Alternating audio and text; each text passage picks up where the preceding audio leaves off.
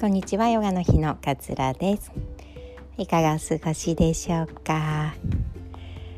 あの今日はちゃんと自分のために泣けていますか？っていうようなお話をしたいなというふうに思っております。あの前のどこかの回でもお話しした少しねお話ししたことなんですけれどもあの私左胸を全摘して同時再建っていう手術を昨年の、えー、10月にやっていたんですけれどもやったんですけれども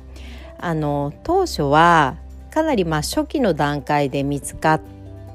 ていて触ってもこうしこりとかがわからないぐらいだったんですね。結局手術の直前までどこにしこりがあるんだろうっていうぐらい分かんなかったのでなんかとても小さいがんなんだろうなっていうふうに思ってたんですね。で先生もあのエコーを見た段階でまあ部分切除とその後放射線治療っていうような感じになるかなみたいな風に言われたのであ割と初期で見つかって、まあ、小さい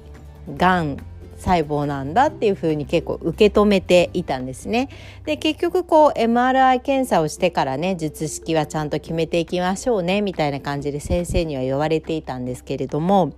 なんかまあいろいろ自分で調べてまあ一部の切除でいいいい部分切除で大丈夫な場合でも、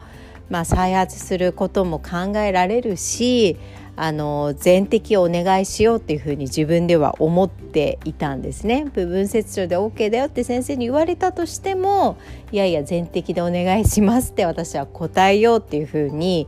あの決めていたんですよ。なんかまあ今思うとですけどその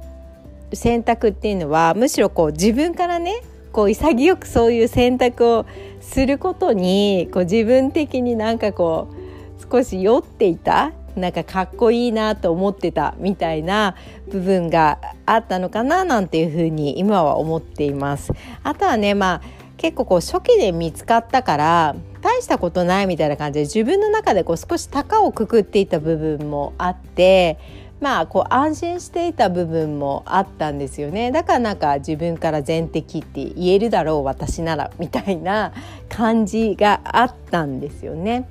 っていう感じだったんですけどその後 MRI の検査を受けて先生からあのがん細胞が広がっていますっていうふうに言われてそのただのこう腫瘍があってその腫瘍を取れ取り除けばいいっていう問題じゃなくてねこうこうがんの細胞の散らばりがちょっと見られますっていうふうに言われたんですね。でちょうど私のできている箇所が乳首の下あたりにあるのであの全摘で行った方がいいですと全摘の方がいいですみたいな感じで言われて部分切除なんてキーワードは一切出てこなかったんですね。そうそれであの私としてはねあの 最初にお話ししたように部分切除でも全摘にしようっていうふうに自分では思っていたんだけれども先生からやっぱ全摘じゃないとダメですよって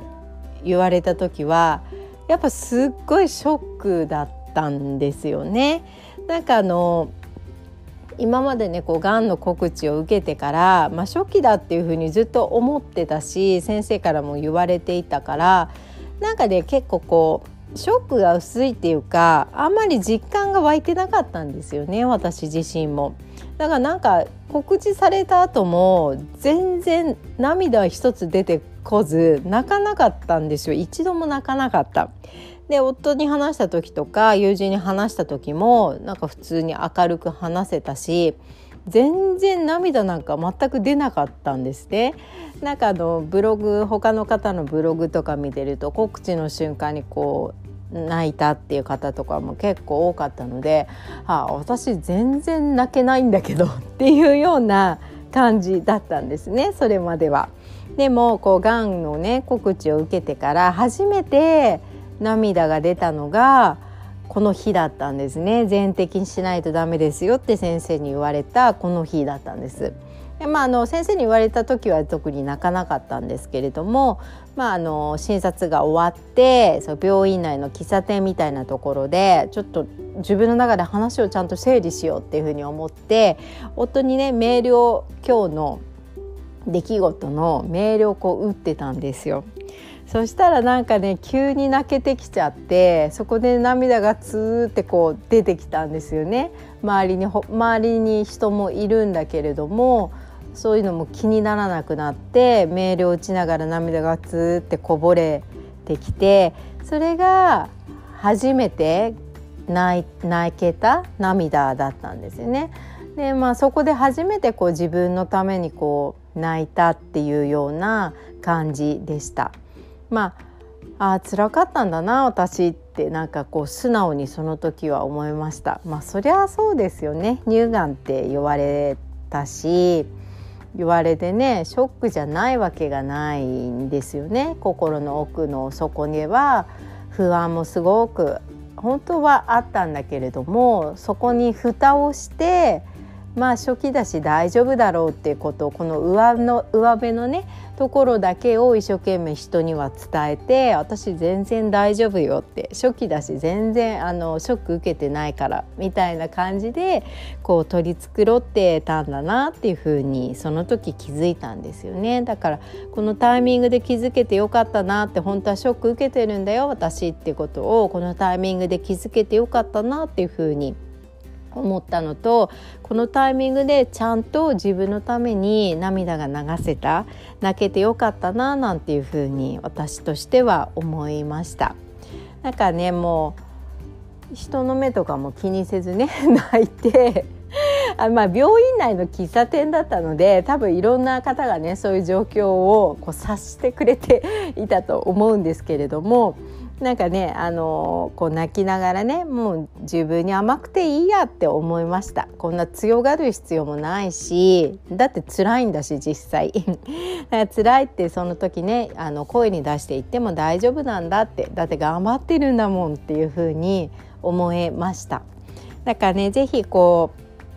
うなんかこうどうしても嫌な思いとかね辛い思いってこう蓋したくなるんですよ。蓋して心の奥底にこうもうとどめてしまってなんかそこと向き合いたくないみたいな思いになっちゃうんだけれどもどこかでちゃんと向き合ってあげて自分のために泣いてあげたり「あそっか私つらかったんだね」とか「ショックだったよね」っていうふうに認めてあげることをしてあげないとあのこの先ねすごく、うん、辛くなってきちゃう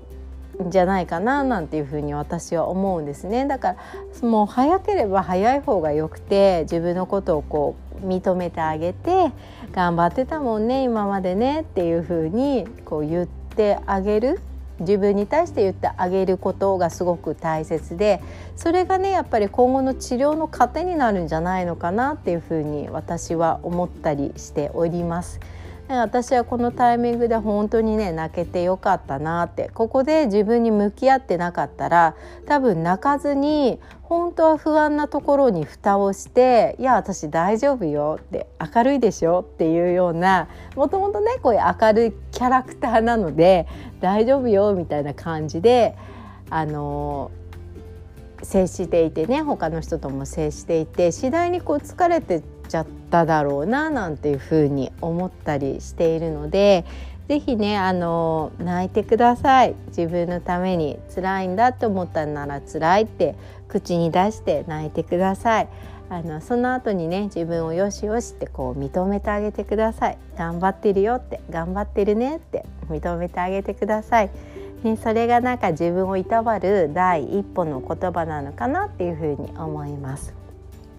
でね再建したおっぱいが今私の左胸にはついているんですね。6月にもう一度こうシリコン入れ替える手術をするんですけれどももうねあの自分の体の一部として私はそのおっぱいさんを認めてますし毎日ねこう丁寧に洗って丁寧にこう保湿してあげています。きっとね今手術控えてる方っていうのは一番ね多分不安なねこう時期だと思うんですけれどもなんかこう時間が経つとね今のおっぱいっていうのも自分の大切なおっぱいだっていうふうに受け入れられるそんな時が来るんじゃないのかななんていうふうに思います。